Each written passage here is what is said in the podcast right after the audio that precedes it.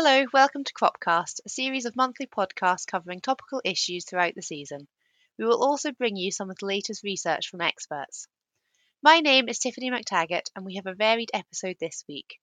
First up, we're talking to Hugh Ironside, a senior consultant and area manager with SAC Consulting. We're going to be talking about gross margins. Then we're going to talk to Mark Bowsher-Gibbs. Mark is a senior consultant and is organising the SAC Crop Trials event in East Lothian, one of the trial sites. There's also an event at the Lanark trial site. Welcome, Hugh. You have recently been doing work on farm looking at finances and considering the gross margin. Why is gross margin and cost of production important to work out? Well, the gross margin is one of the most fundamental building blocks of doing any farm budgeting. Uh, basically the gross output less all the variable costs, uh, such as fertilizer and seed and sprays.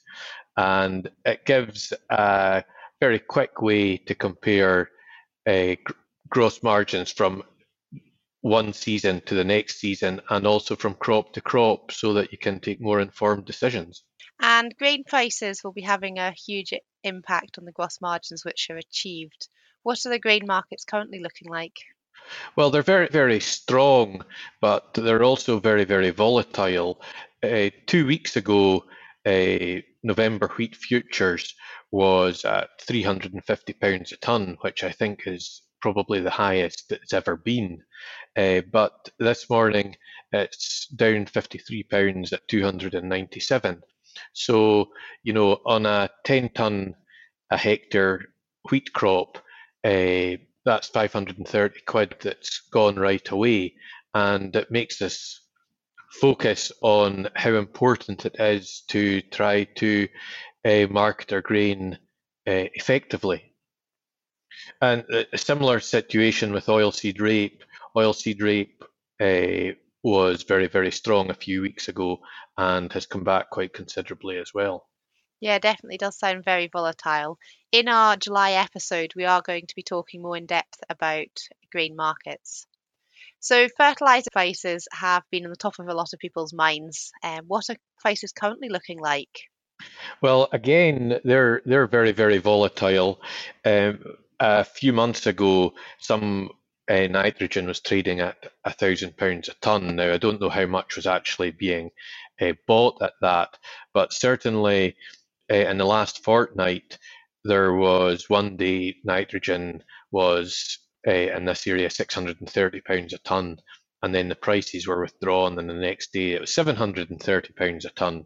So it makes us focus on a where the relationship between the two, which is why I did run a set of gross margins uh, to give the local farmers a feel of uh, where they are and what decisions to take. And I suppose, in a way, the good news is that uh, if we consider that traditionally a wheat gross margin was around uh, about a thousand pounds a hectare, perhaps an underside, even with nitrogen at 700 pounds a ton, if you can fix your grain price at 350, your gross margin is probably 2,000 pounds a hectare. So it's actually with the grain price high and the fertilizer price high, it is still very worthwhile growing the crop, and you will probably end up with a gross margin twice of what you would have expected for the last number of years. That's very interesting. It's definitely worth sitting down and figuring it out. Um, so if fertilizer prices were to go up, you mentioned before about a thousand pounds a ton. Uh, we don't know what fertilizer prices are going to do. They're related to the price of oil very strongly, and they're related to the fears of what's happening uh, in in Ukraine and Russia just now. Um, one thing that does mystify me slightly is why potash prices are so high because uh, effectively it's just mined out the ground. Uh, but I dare say that there'll be money men in it somewhere. Uh, but the magic the magic figure is somewhere around 250 pounds a ton cost of production uh, is where we are and if grain prices are above 250 pounds a ton uh, we will still be able to sustain this thousand pounds a hectare. But currently, we seem to be uh, hovering around the six, seven hundred pounds a ton, and uh, farmers, it is definitely not a question of not growing the crop when we're on high wheat prices as we are. Got to put the crop in the ground. Yeah, yeah. So when you're saying cost of production, what other factors are you um, needing to think about other than just fertilizer? Well, of course, there's all the, the farm fixed costs, and for a cereal, the average cereal farm, the fixed costs are on the underside of a 900 pounds a hectare.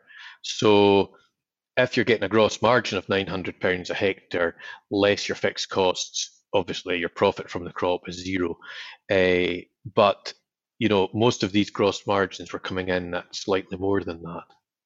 So looking back at previous years, what sort of grain prices were you needing to make a profit just for comparison to what you need now? Well, I think when uh, fertilizer was in the two to three hundred pounds a, a ton mark, grain prices of 100 and 150 pounds a ton was sufficient to cover that.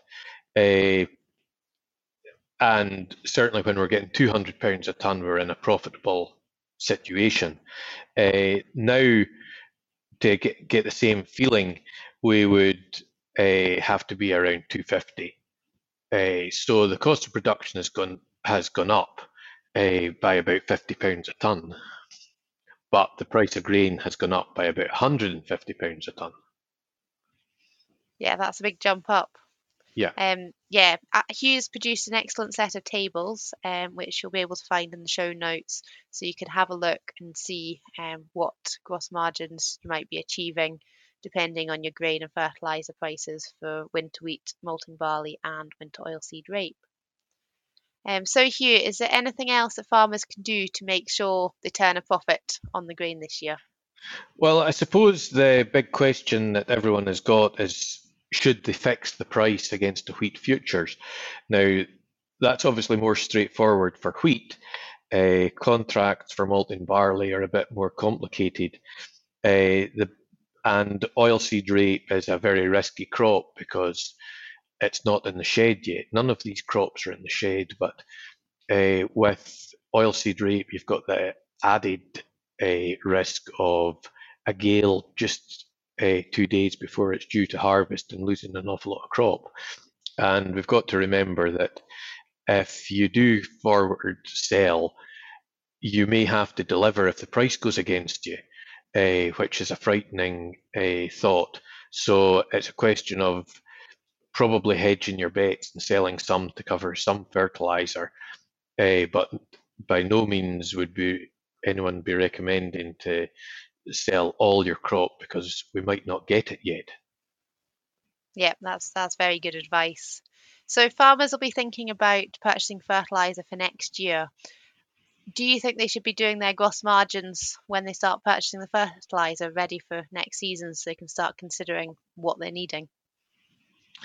Yes, I think I think we should. I mean, a gross margin is the sort of thing that a you should have on a note on the wall in the office every now and again to remind us where exactly where we are and what the outcome is likely to be.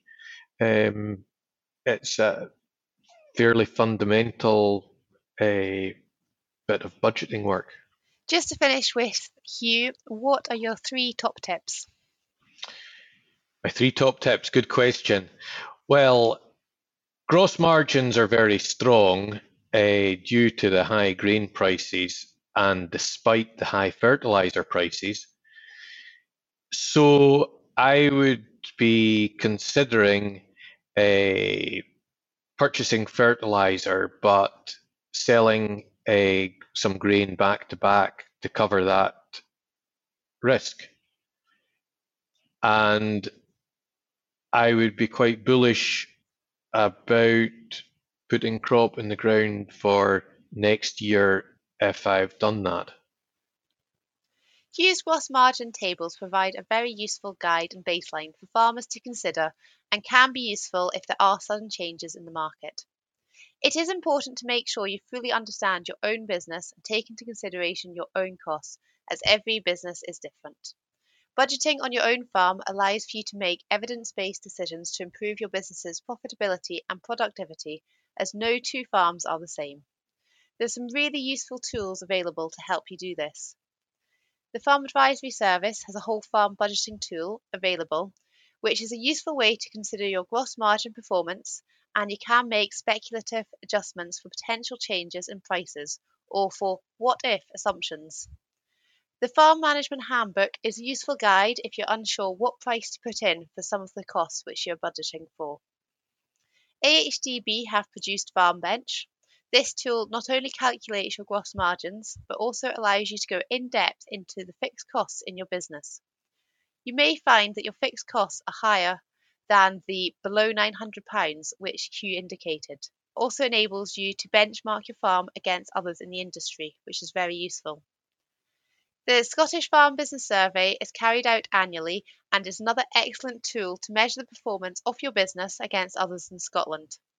If you are wanting to look at this tool, there is an Improve Your Finances in 30 minute webinar recorded recently by Sasha Grierson, which will help guide you through using this tool and enable you to benchmark. In this podcast, Hugh has mentioned buying fertiliser when selling grain to help with your cash flow. This is a very important factor for farmers to consider. A cash flow is a useful way to see when money is moving into and out of the business and allows you to identify areas of shortfall. If you take a look in the show notes below, we have included links for the FAS cash flow budgeting tool, as well as for the Farm Business Survey benchmarking tool and for the AHDB Farmbench.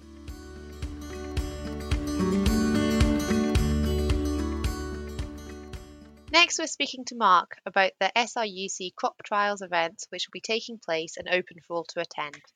Welcome, Mark. Uh, hi, Tiffany. Could you provide a bit of a background on the trials which SRUC run? Yeah, sure. Um, so the SRUC Crop Trials Service operates several sites in Scotland. Um, in the Central Belt, uh, we've got trial sites at Boghall uh, in Mid Lothian, and uh, we've got winter and spring rape varieties on trial there. At Lanark uh, this year we have uh, the winter barley trials, and at Ormiston uh, in East Lothian uh, we have the crops of winter wheat and spring barley, and that's where the trials uh, open evening is taking place this year. Um, we've also got a further site in the borders at uh, Spotsmains and further north in Aberdeenshire. Uh, we've got trial sites at Kirkton, Ashdown, and Tulloch. So there's lots of trials taking place then. I gather there are some partners which SRUC works with as well. Yes, the there's been a long, uh, close association with the AHDB uh, uh, in hosting varieties of oilseed rape, uh, wheat and barley on the recommended lists. Um, and at the same time, the team provides trial data for the national listings, uh, and that work's obviously done by the British Society of Plant Breeders. Um, but I mean, aside from that, um, there's more specific areas of work that the trial team get involved with. Uh, we've got plots that are pre-inoculated with uh, diseases like eye spot, brown rust, net blotch, um, and we're assessing the varietal disease resistance ratings uh, on on those varieties. Um, and then we've got uh, an appropriate dose fungicide performance trial, uh, and that's looking at appropriate doses for uh, Ramularia septoria, Rhynchosporium, and mildew. Uh, and in that trial, the actives are applied at, at, at, varying rates from quarter to half, up to three quarter and full rates.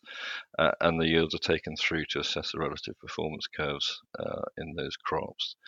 Um, and in addition, there's performance testing on early sowings uh, and lodging and disease observation plots. Okay, and is there also some commercial partners which SRUC works with? Yeah, so in addition to um, the HDB and um, the uh, British Society of Plant Breeders, um, the trial service hosts trials for um, our AGT and Secobra, and uh, we're also increasing work um, with Scotgrain locally and Syngenta, especially on spring barley varieties. So uh, there's there's quite a lot going on. Yes, sounds very busy. So, can you just give a bit of an overview of some of the types of trials which are being carried out?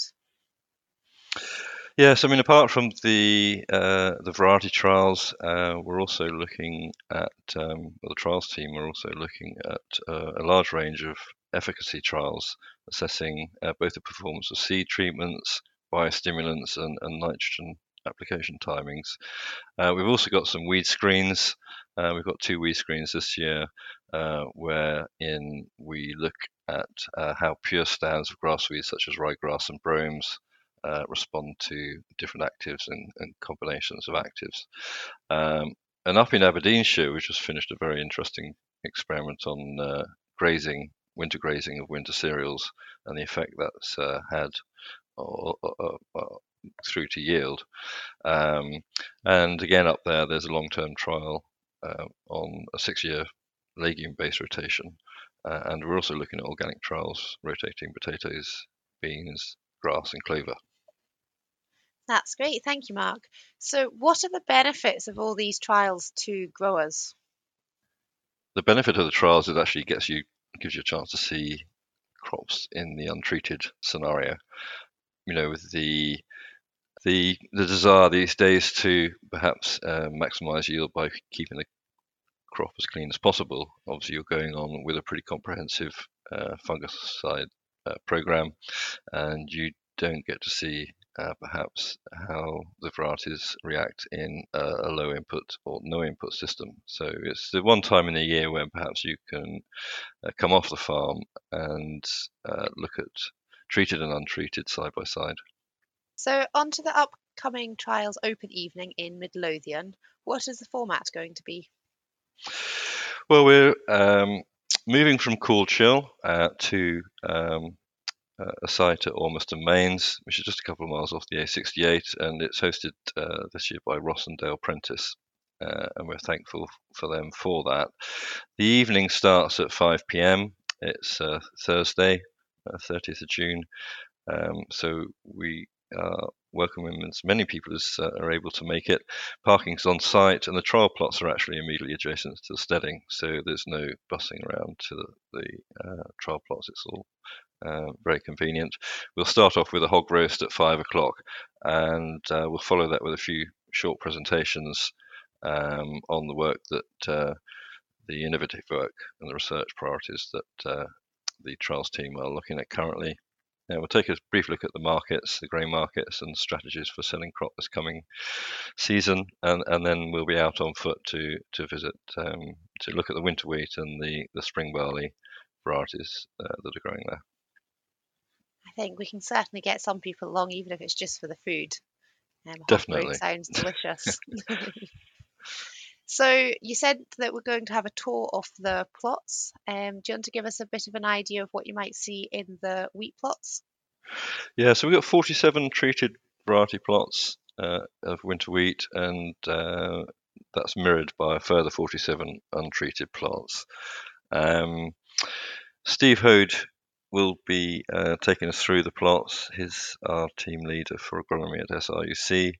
Uh, he'll be looking at his top picks and um, a heads up really uh, as to the varieties we'll be uh, looking more closely at. Uh, the distilling varieties we're particularly interested in, obviously Skyscraper, uh, RGT Stokes, RGT Bairstow, and Swallow. Um, illicit is on the the the list as a biscuit and distilling variety, as is uh, Illuminate and KWS Brium. Um, so we'll be uh, discussing those and uh, of the feed hard varieties, KWS Dawson, SY Insitor, Gleam, and LG Typhoon will be um, definitely on the agenda to talk about. Okay, so has there been much of a change to the recommended list for this coming season? The winter list, uh, the winter wheat list, um, has increased by some 20 varieties. Uh, 11 of those uh, are suitable for the grain distilling market.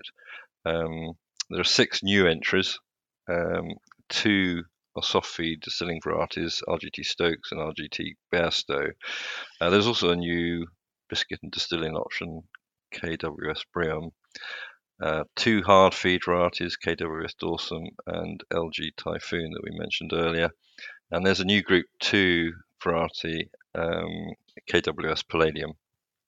Um, the leading distilling varieties are still uh, Skyscraper and Elation, uh, and they're supported by uh, Swallow KWS Jackal and the biscuit, make it, uh, biscuit making varieties Illicit, uh, LG Illuminate, and LG Astronomer it's definitely worth going to the crop trial events to hear from Steve Hoad, and you'll be able to get his handouts of what his um, top 10 are, is usually what he produces.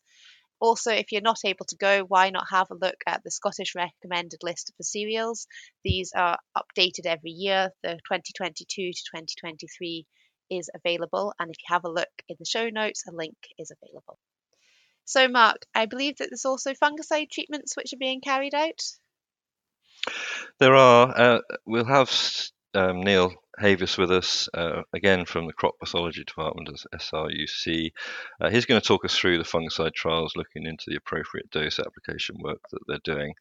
Uh, and I think it's interesting because you know the we may um, not everyone might put in a, a you know a T naught. Uh, most people will do either one or the other of a a T1, T2, or both. Um, but in all those instances, uh, it's uh, as much about the the the right dose um, for the season and the disease pressure. So uh, it always generates a degree of discussion uh, about uh, not only what type of active works best in what scenario, but also at what level to go on in terms of application rate. Um, Syngenta are also doing some work on the site to look at uh, Adepidyn on wheat as an option to control septoria in the crop. So we'll probably cover that off as well. So moving on to the spring barley trials, Mark. Um, what are they looking at there? Yes, we've got spring barley trials, variety trials at the site. Uh, we've also got a, also got a skinning trial um, to look at the issues uh, uh, with skinning in spring barley. But on the varieties, there are 31 uh, varieties on trial. We'll be picking out some of those um, to have a closer look at. Um, the spring barley list has been consolidated uh, for the 2022-23 season. Um, and on, the, on that recommended list, the main malting choices um, are obviously Laureate and uh, LG Diablo. Um, both of these are dual purpose distilling and brewing varieties. Uh, and uh, KWS Sassy is on there as a distilling variety. Um, Fairing remains the only one on the list that's fully approved uh, for grain distilling. Um, and looking ahead, we'll be looking at the two varieties, uh, SY Tungsten and Firefox, um, because they continue to make progress um, as they're being evaluated commercially for malting use. So it'll be interesting to get feedback on those uh, two in particular. Yeah, definitely worth going for the feedback. So some of the varieties have also come off the list, I gather. Yeah, six um, varieties have come off. Um, six wheat, wheat and, and, spring barley varieties, um, either because of low agronomic value or, or limited market interest. Um, and these are the spring barley varieties, Sienna and Cosmopolitan. And uh, from winter wheat, uh, we've lost Revelation, Sundance, uh, Prince, and Quasar. If people are interested into going into a bit more depth about what we've discussed today, make sure you attend the SAC Crop Trials evening at Ormiston Mains, Pencaitland on Thursday, the 30th of June. There's a hog roast available, and there's also basis and NRoSO points available. If you want to hear about the winter barley trials, there is an open evening at Lanark on the 7th of July. To find out more information about both of these uh, trials evenings, have a look on the FAS website and you'll be able to book on. Okay, one final question for you, Mark. What are three reasons why people should attend the crop trials open evening? I suppose that's quite easy to answer, really, Tiffany. Um, it's been a couple of years, obviously, since we've been able to do anything, and the last two events have been online. Uh, so this is the first time in three seasons that uh, farmers will get the opportunity to um, come off their own steading uh, and uh, come together to discuss what they're growing, what they they might be growing in the future, um, and um, you know, secondly, um, as I mentioned earlier, it is good to see you know how these varieties stand up in low input situations. Um, inflationary costs are, are, putting pressure on all the growing inputs that we're you know growing to grow these crops and including fungicides. So um, people will be want to be um, judicious with the money they spend on the crops and um, and thirdly, I think uh, you know there are ever evolving markets. Um, varieties are evolving to meet those market specifications, so it's it's pretty important decision to make to have the right varieties in the ground that are, are what the end user are wanting. And um, it's a great opportunity to confer with um, like-minded people as to the, the right decisions that uh, you could be making. That's great. Thank you, Mark. Thank you to all of today's speakers, and thank you for joining us on this episode of Cropcast. If you've enjoyed listening, please like, subscribe, and follow our podcast, available on the FAS channel. Leave us a review to let us know how we're doing, and if you'd like to get in touch, you can find all of our contact details in the show notes below.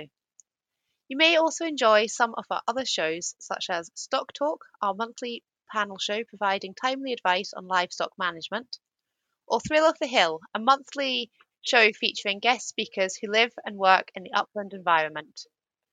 Join us again on the 20th of July for our next episode of Cropcast.